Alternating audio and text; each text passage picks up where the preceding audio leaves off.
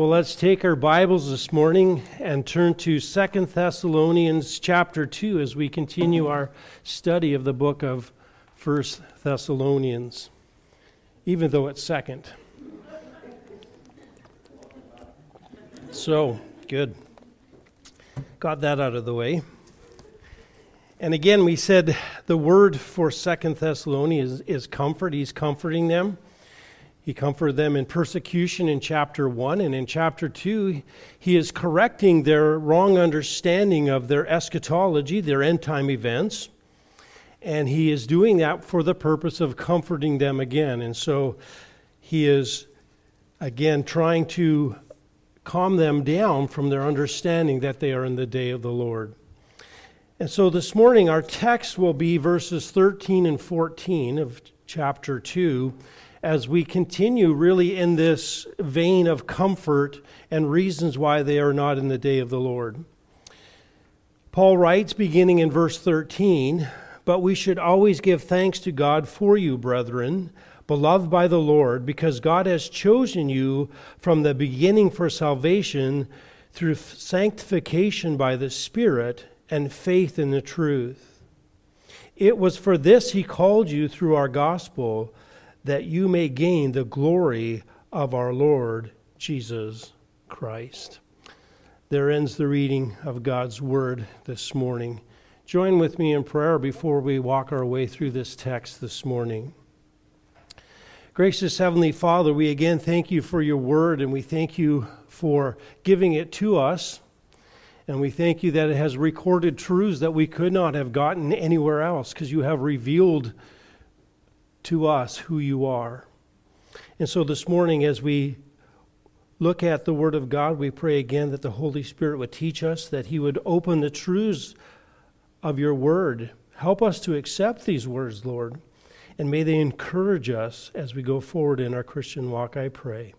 In your name, amen. Now, if you've been at Bowmanville Baptist for any length of time, you have heard me say the end ultimately determines the beginning. Actually, I said it the other way around. The beginning determines the end. The beginning determines the end. In other words, when you were created, God put you in a physical body, body and soul, on a physical earth. And that will ultimately be your destiny in the future. When we die, when we all get to heaven, as we like to call it, we're actually not going to heaven. We're actually going to the new earth. The new Jerusalem will come down and will be seated on the new earth. So we have this idea that we're kind of going to heaven and we're going to this little space in the sky, but we're really not. We're really going to be given a new physical body that allows us to stand on a physical earth with our soul in our body, just like we did when we were created, just like we are doing now. And so we say the beginning determines the end. So too it is for us when it comes to salvation. The beginning of our salvation determines the end. In other words, because God has chosen us in eternity past and set his love upon us, means that there's no way that we can lose our salvation, and ultimately we will receive all the blessings of salvation. We will be in eternity with the Lord Jesus Christ, and we will gain the glory of our Lord Jesus Christ. In fact, he says in verse 14, you have been called through our gospel that you may gain the glory of our Lord Jesus Christ. That is your destiny. God has determined it in eternity past, and it is as good as already happened. You can't lose it, it's going to happen. And this should bring you joy as a believer because you realize that you are not destined for wrath. You are not destined to face God for your sin, you are destined for the glory of the Lord Jesus Christ.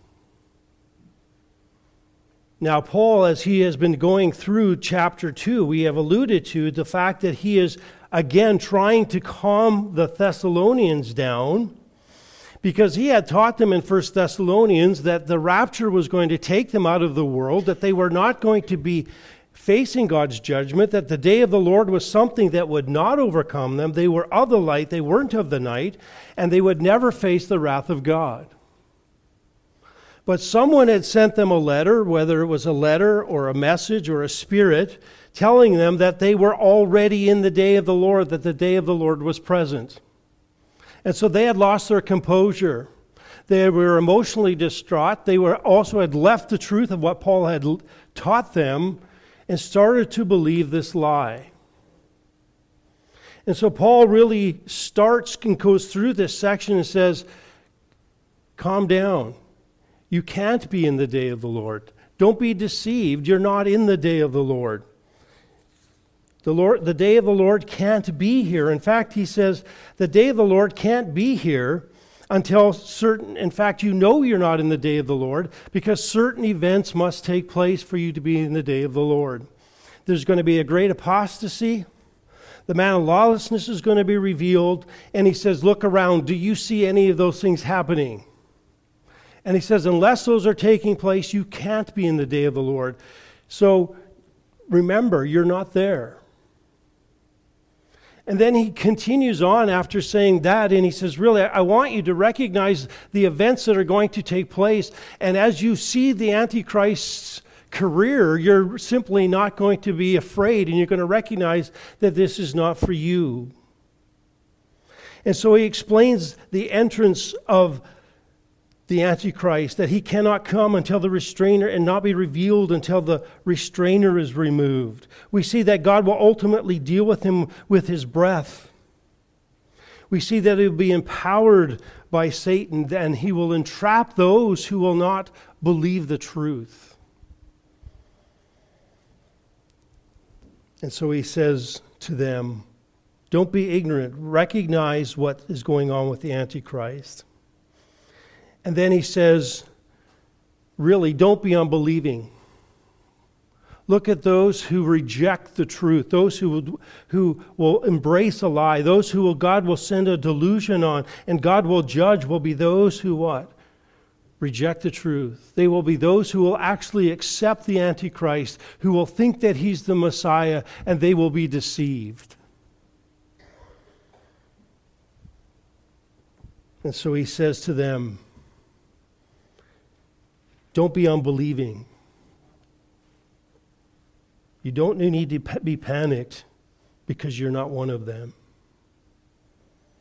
And so, as we come to our passage today, Paul is really continuing on this idea that they are not going to face the wrath of God, and he's still trying to comfort them, and he still wants them to recognize that they can't be in the day of the Lord. They won't be in the day of the Lord, and they won't face the wrath of God. And so he begins this section really with this little word but. But. In contrast to those who came in verses 10, 11, and 12, those who were deceived, who did not receive a love of the truth, who were deluded, who God sent the deluding influence on, that they would be judged because they took no pleasure in tr- truth, but took pleasure in wickedness. He says, in contrast to them, you're different. In contrast to those who are on their way to be judged, he says, we should give thanks to God for you. He says, we ultimately should be giving thanks to God. And the idea here is, is we have an obligation we're under obligation, a debt of, we have a debt of thanksgiving that we need to give God. God is due a thanksgiving as we see what He has done in your life, as we have seen the salvation that He has given to you. We should give Him what? Thanks. We should give Him all glory. It's only morally right, it's morally fit to do so. Because as we look at this salvation that's been given to you, we're going to notice something very obvious. All of this is a work of God. God is the one who saves. Men don't seek God. Men don't want God's salvation. God is the one who reaches down and saves people. And so it is only right, therefore, that God gets what? The thanksgiving for it. And so, as we think of our salvation, as we think of what God has done in our lives, we recognize that our salvation isn't because we were smarter than anybody else. It's not because somehow we figured it out and we put it, all the pieces together.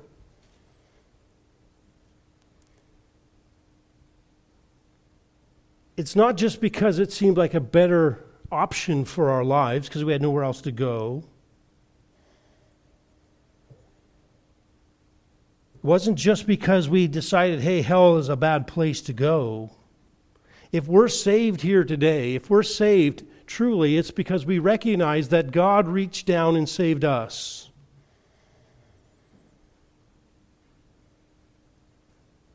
Ultimately, Ephesians 1:11 tells us the reason we are saved because of what? The kind intention of his will. Not ours, his. And therefore God deserves all glory and honor and praise. And so Paul says, we should give thanks. We, we, we have to give thanks because we see what God has done for you. And by implication, Thessalonians and Bowmanville Baptist Church, you too owe a debt of thankfulness and gratitude for God for saving you. And it should produce joy and love and thankfulness in our heart and praise to God. Now, as Paul goes through this passage now, he gives us five aspects of God's sovereign work in salvation that guarantee that we will never face the wrath of God. Five aspects of God's sovereign work in our salvation to assure us that we will never perish like those who have rejected the truth and have no love for it. The first aspect of God's sovereign work in salvation, we see that we are loved by God. He says, Brethren, beloved by God. And again, he uses this, this fa- family term to call them brothers in Christ. There's a sense of endearment, a sense of family. And he says, Brethren, beloved by God. God's work in salvation began with his sovereign, uninfluenced, undeserved love. His uninfluenced, undeserved love. Now, we're, we're not talking here a love that's some generic love. For God so loved what? The world that he gave his only begotten Son. Right? There's a sense in which God has a love for humanity. He has a love that ultimately gives common grace to all mankind. The rain falls on the just and the unjust. The sun shines, right? You have food in your stomach, a roof over your head. You listen to music, you have entertainment, you read books. All of these things are God's grace. You notice I didn't mention the phone, right? I left that out. The smartphone. So God, there's a certain love level where God's love is manifest to everyone. But this is not the love that Paul is talking about. This love is the basis of his electing love. This is a love that he set upon us. It's a love that He set upon us in, in the past and still exists. It's a settled love. It's present with an unabated force. He loves and continues to love, and He did it by a choice of the will. It's not that we were attractive, there was not something in us that God couldn't resist. He simply chose.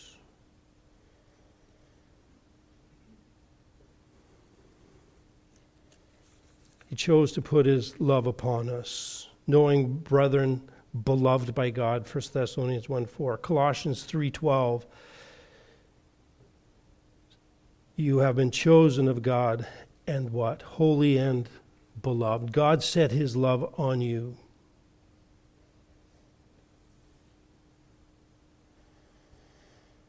And so they are in a loving relationship with God because God Himself has chosen. He has chosen for Himself, for His own interest. God chose for no other reason than He is love, and He set His love upon us. And again, it's not based on any merit of us. We're reminded of Israel in Deuteronomy chapter 2 verse I mean Deuteronomy 7 7. The Lord did not set his love on you or ch- nor choose you because you were more in number than any people for you were what the fewest of peoples but because lo- God loved you and kept his oath and swore to your forefathers.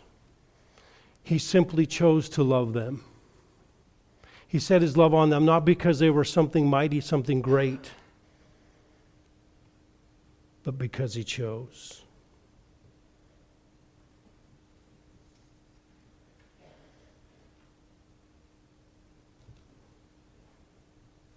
And he chose you ultimately for his eternal glory and comfort. He did not cho- choose you ultimately for you. God's ultimate purpose in your salvation and his loving you is not for you, it's for his glory. We must always keep that in mind. God is always about his glory, and he said his love. So, flowing out of God's predetermined love is his sovereign choice of believers. Because God has chosen you what? From the beginning. God has chosen us. We're reminded in Malachi chapter 1 the oracle of the Lord to Israel comes from the prophet Malachi. And listen to what he says I have loved you. I have loved you, Israel. I have loved you. But you say, How have you loved us? Was not Esau Jacob's brother? Why did you limit it to us? Why didn't you also love Esau? Jacob is the father of Israel, Esau the father of Edom and Arabs. Why do you love us and not Esau? The Lord says, I have loved Jacob, but I have hated Esau. I made his mountains a desolation and appointment his inheritance for jackals of the wilderness. Through Edom, he says, We have been beaten down, but we will return and build up the ruins. Thus says the Lord of hosts. They may build, but I will tear down, and men will call them the wicked territory, and the people towards whom the Lord is indignant forever. You can try to do something on your own, but if you haven't set my love on you, it is useless. And then verse 5 Your eyes have seen this, and you will say, The Lord be magnified, the Lord be magnified beyond the borders of Israel. God again does it so that He will what? He chooses and loves us so that He is magnified.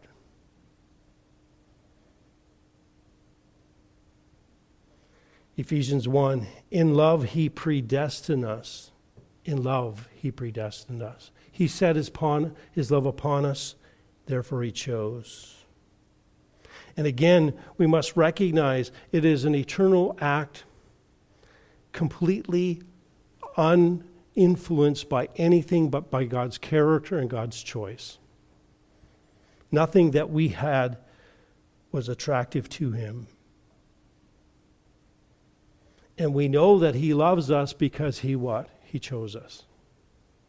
That's how we know. This is how we know because this love is a saving love. This is not just a, a, a love that is looks at you and does nothing, but is a love that mo- moved him to choose us.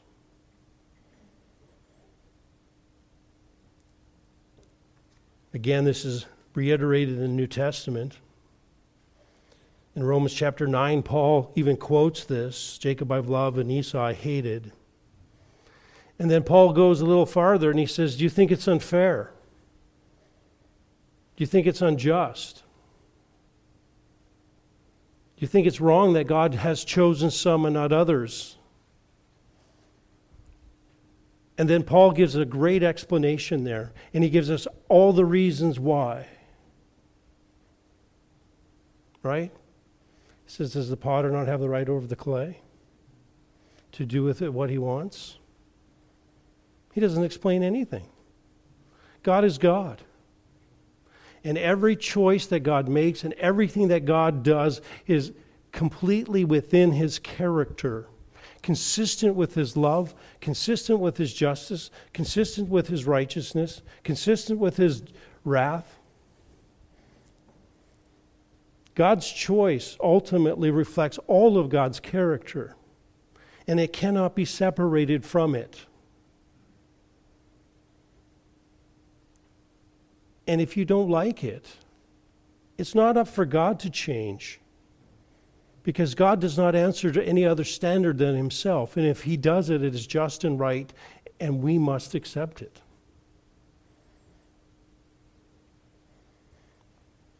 Now, we're still in a remnant of the flesh as believers, and we certainly have a part of us that rises up to that. And yet, we are called not to conform God to our image, but to conform our thinking to His.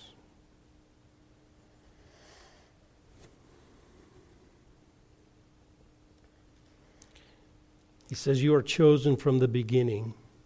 Revelation 13:8 All who dwell on the earth shall worship him everyone whose name is not written from the foundation of the world in the book of life of lamb who has been slain. In other words, your name was written in eternity past in the Lamb's book of life because God chose you before the foundation of the world. Again, Revelation 17:8 says that it's the same thing. Your salvation is not some afterthought. Your salvation isn't some rescue plan of God that God had to scramble when Adam fell. It is something that God determined in eternity past.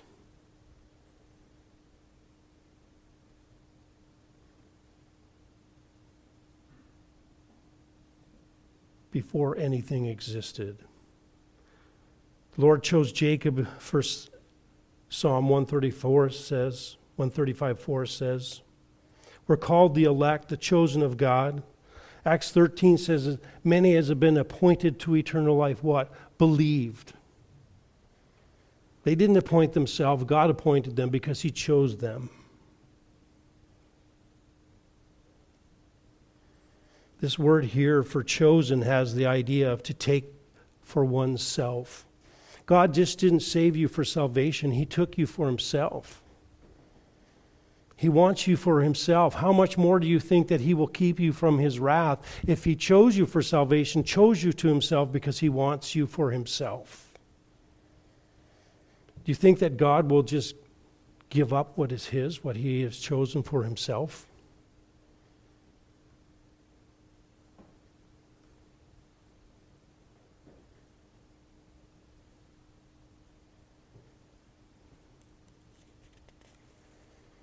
Election is God's way of saving some.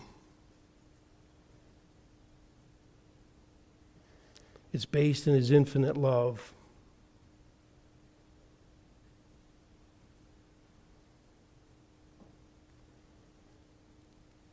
And so he says, Listen, God, you're beloved by God, you're chosen by God. He chose you in eternity past. You don't have to worry about God's wrath. You don't have to be in a fuss. You don't have to think that you're going to face the day of the Lord because guess what? He set his love upon you. He chose you for himself.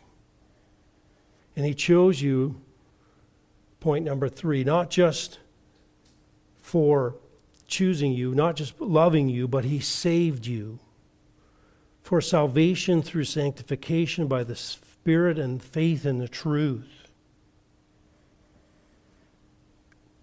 You're eternally loved, you're eternally chosen, and guess what? You've been saved from eternity.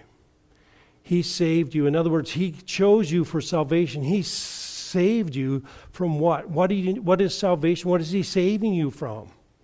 He's saving you from His wrath. That's your problem. If you're unsaved, you're, you don't need to be saved from Satan. You need to be saved from God because God is the one who demands the price for sin.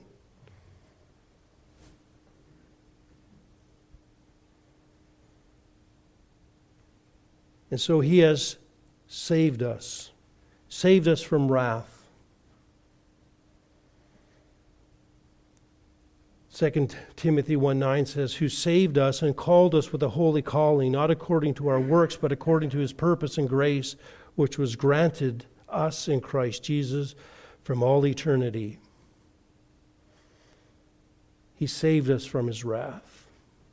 Now, there's two things that go with this. How, how did he save us? How did that salvation come apart, upon us? First of all, by sanctification by the Spirit, and secondly, by faith in the truth. Now, sanctification by the Spirit. Now, when we think of sanctification, we recognize there's two categories for sanctification, and we need to get them right because much of church history is adrift because these two, ha- two ideas have not been kept apart. First of all, sanctification means to be set apart for God. In other words, set apart for God and set apart from sin. Secondly, it can mean progressive sanctification, which means becoming in practice what you are in position, meaning that you become more righteous in your behavior as God continues to renew your mind and as you become obedient to the Word and the Holy Spirit. Well, the sanctification that's being used here is not of the progressive sanctification, but of the positional sanctification where you are set apart to God uh, from sin. This is the initial sense that takes place at salvation. He separates you from sin. 1 Corinthians 6:11 says, "Such were some of you, but you were washed, you were what? Sanctified." But you were justified in the name of our Lord Jesus Christ. You were set apart from sin at your salvation. When that takes place, you, you get a new nature. That's the new birth. This is what we would call in Christianity being born again. You are a born again believer. You are transferred again from the kingdom of darkness into the kingdom of what? Light. This is what Titus talked about in Titus 3:5. He saved us not on the basis of deeds which we have done in righteousness, but according to his mercy by the washing of regeneration and the renewing of the Holy Spirit. He set you apart from sin as he regenerates you and sets you apart from him. Galatians 6:5 You are a new creature. Old things are passed away and everything becomes new. You're born of the Spirit you're begotten of the Holy Spirit. And so God has chosen you, loved you, saved you by the power of the Holy Spirit.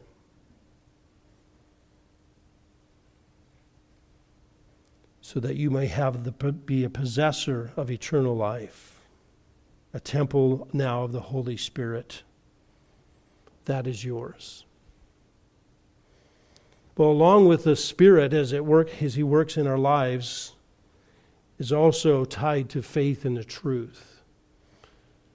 Faith in the truth. And we would say definitely that the sanctification of the Spirit is God's God's responsibility in salvation. But there's also a responsibility of man, and that's faith in the truth. In other words, you have to believe the truth. Again, this refers to the gospel, this refers to that which is true. It's a faith, not, not a, uh, salvation is a, is a gift of God, not of works, lest any man should boast. To as many as believe or receive, he gave the power to become the sons of God to those who believe in his name, John 1.12. And he says, listen, there's a sense in which we are what? We need to embrace the gospel and the truth. There's a responsibility, a human response in salvation. But just in case you think we're getting too far away from God, who gives us faith? God does. right? For by grace you are saved through what? Faith and what? That not of yourselves.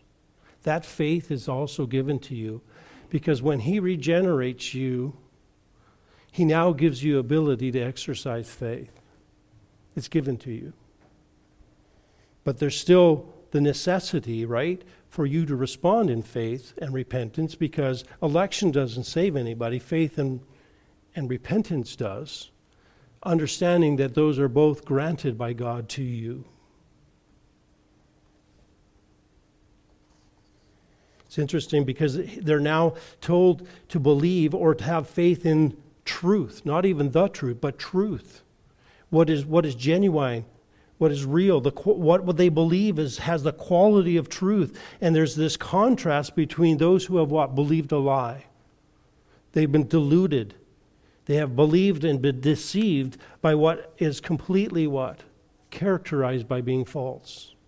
And he says, You're not like them because you have been saved, you have been sanctified by the Spirit, and now you have what? Faith in the truth because you have believed not what is false, but what is true. You have received what? A love for the truth. He says, therefore, you know that you're not destined for wrath.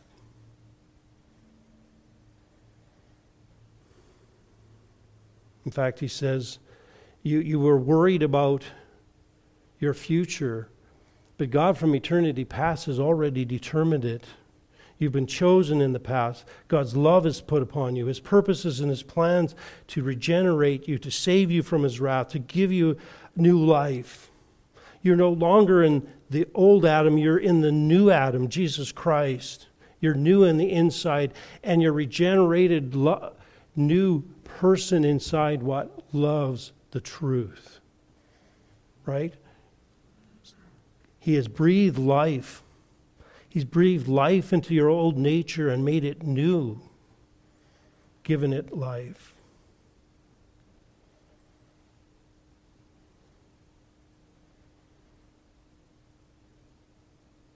You're part of those who love the truth so as to be what? Saved. Now we can say, I confess Jesus is Lord and believe in my heart that God has raised him from the dead. And you are what? Saved.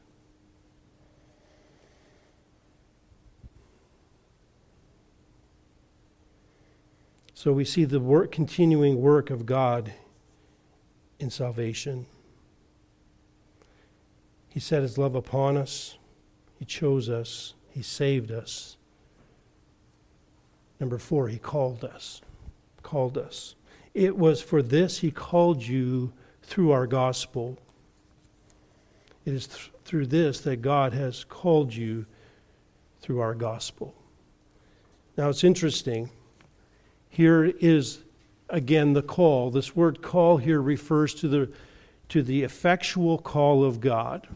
Often it's called the irresistible call, but I think effectual call is, is a better term because it indicates that the call is effective in what it does. In other words, when God calls you to salvation, you come. He called you out of darkness into what? His marvelous light. Now, notice in that verse, and we've said this before, he doesn't say, Come to the light. He said, He called you out of darkness into His marvelous light. That is exactly where you went. It wasn't an invitation that just was, you know, you can come if you want to. It was like a summons that made you go. It pulled you out like a, we could almost say, well, I don't know if we, should use Star Trek from the pulpit, but it's almost like a tractor beam pulled you, right? He called, boo, pulled you, and you came, right? He called you through the gospel. Now, notice this. He did this, he just didn't download salvation from out of the sky. He said it's through our gospel. Through our gospel. In other words, the gospel needed to be proclaimed. The truths of the Word of God had to be spoken. You can also read the Word of God and get saved. But the idea is that there had to be an understanding of the gospel and the truths. You don't just, God just doesn't come, come around and then just save someone out of in a field somewhere who's never heard the gospel. God uses the gospel. He's given us the ministry of reconciliation. And these men, these missionaries, and Paul came and they gave the gospel to them. And that was the means by which God, through the Holy Spirit, then what? Called them to salvation, regenerated them, and made them new. And it was effective. 1 Corinthians 1 says, The foolishness of the gospel preached, he uses that what to save. Romans 10 14, how will they believe on him who they have not heard? In other words, the, the gospel needs to be preached. But ultimately, it is the work of God in the heart that produces what? Salvation. You can't save anyone by giving them the gospel. That's not your job. Your job is simply to give people the gospel and let God work in the heart. Remember in 1 Corinthians chapter 1, we have this idea of the outward call, the gospel, and the inward call of God. 1 Corinthians 1 23. But we preach Christ crucified to Jews a stumbling block, and to Gentiles what? Foolishness. That's the natural response of the gospel to men. We don't have people out there seeking God. In fact, Paul tells us in Romans 3 that no one seeks God. When they hear the gospel, they see it as a stumbling block, it's foolishness. But to those who are called, both Jews and Greeks, Christ, the power of God and the wisdom of God.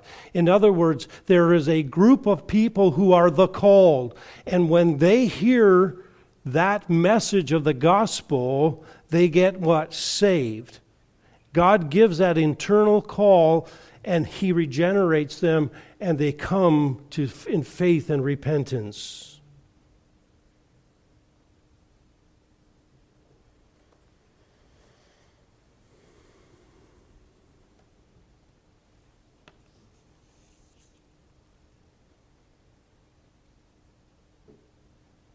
So God has called us with an irresistible call.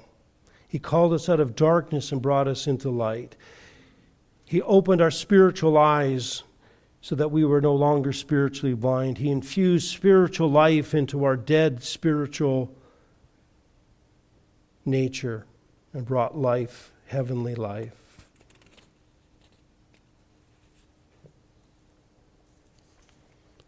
Romans 8:30 and whom he predestined he called and these whom he called he justified. He called us to himself. Paul saying to them, Listen, Thessalonians, you're, you're fussing. You're worried about what's happening. You're losing your mind. You've, you've strayed from the truth. Your emotions are all over the place. You think you're in the day of the Lord.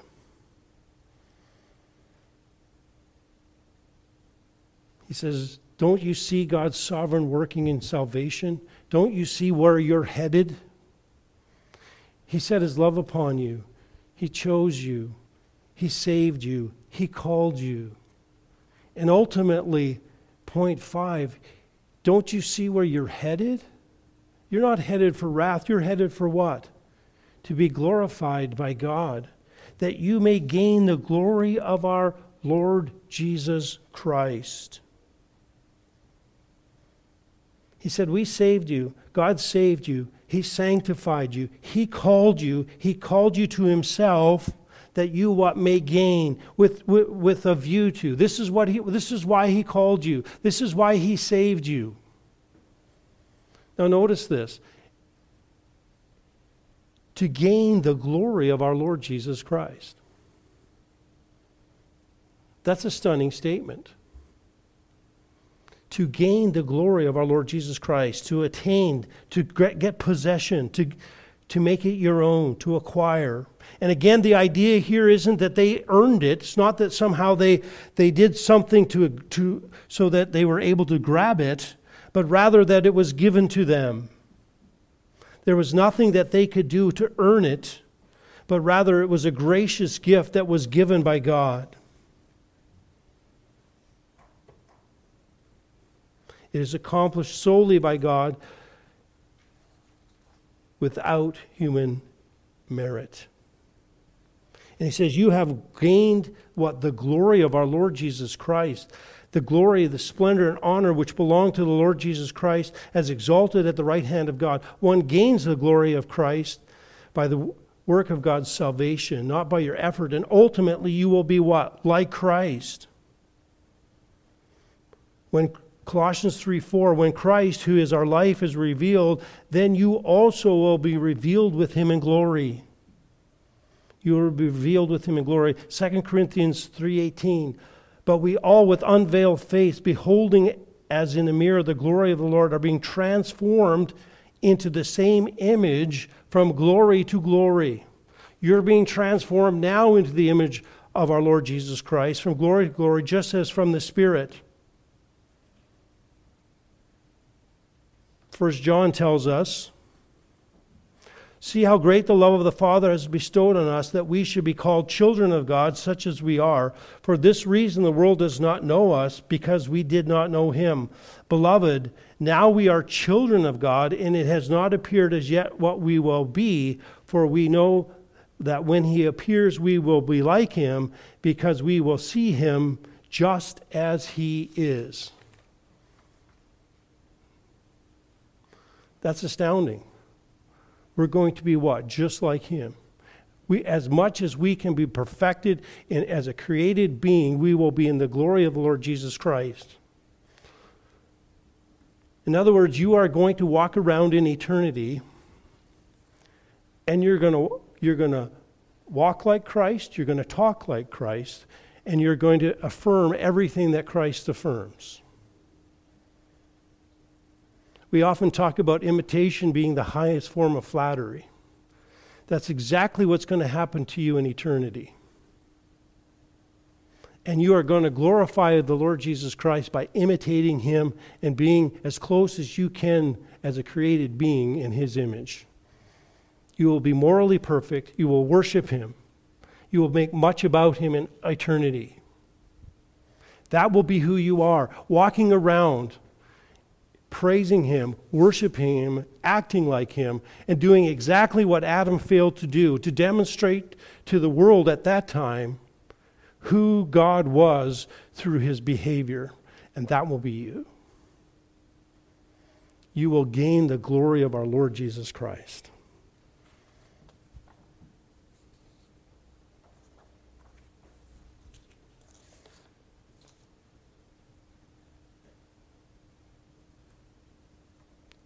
We often forget that we were saved for this, right? Romans 8:29. For those he foreknow, he also predestined to be what? Become conform to the image of his son, so that he would be what? The firstborn among many brethren. In other words, you were saved to be what? Conformed to the image of his son. That's what you were conformed to be.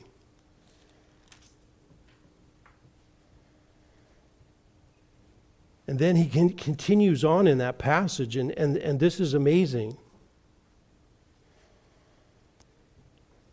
And the, these whom he predestined, he also called, and those whom he called, he justified, and those whom he justified, what?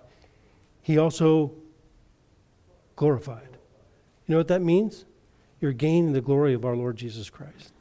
You're gaining the glory of our Lord Jesus Christ. That's astounding. And Paul says to the Thessalonians, Look what you've been chosen for. You're worried about being in the day of the Lord. You think that you're all upset about everything. All you have to do is look at God's work and salvation and know that you are not destined for his wrath. You are not destined for the day of the Lord. You will never face his wrath. You've been chosen for glory, not wrath. You've been chosen for eternal blessing, not punishment. You will experience the kindness of God, not his displeasure. As one writer said, splendor, honor, exaltation, reward, perfection, holiness, blessing, all the glories of heaven. That's why God chose you in eternity past for glory in eternity future. It's interesting. We're never ever called to look for the Antichrist in Scripture.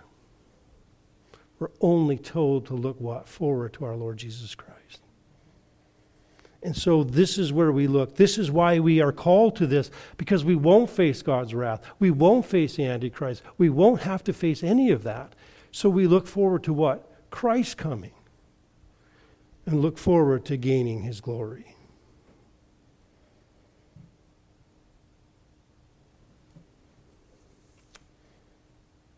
If we can grasp God's sovereign, eternal purposes in salvation, and that God's determination in eternity past will determine our future, then we have nothing to fear. And we, we as believers, should be the happiest people on earth. We should be the most joyful people on earth. We should have no anxieties, no fears. We should have no concerns. We have been chosen in eternity past for future glory. Paul says in verse 15 So then, brethren, stand firm and hold to the traditions which you were taught. Therefore, stand firm. Rejoice, knowing that we will never face God's wrath, because God is sovereign in salvation, and what he has determined and decreed from eternity past will come true, because he is sovereign he is all powerful, and He has determined it by the kind intention of His will. Let's close in prayer. Heavenly Father, again, we thank you for your word.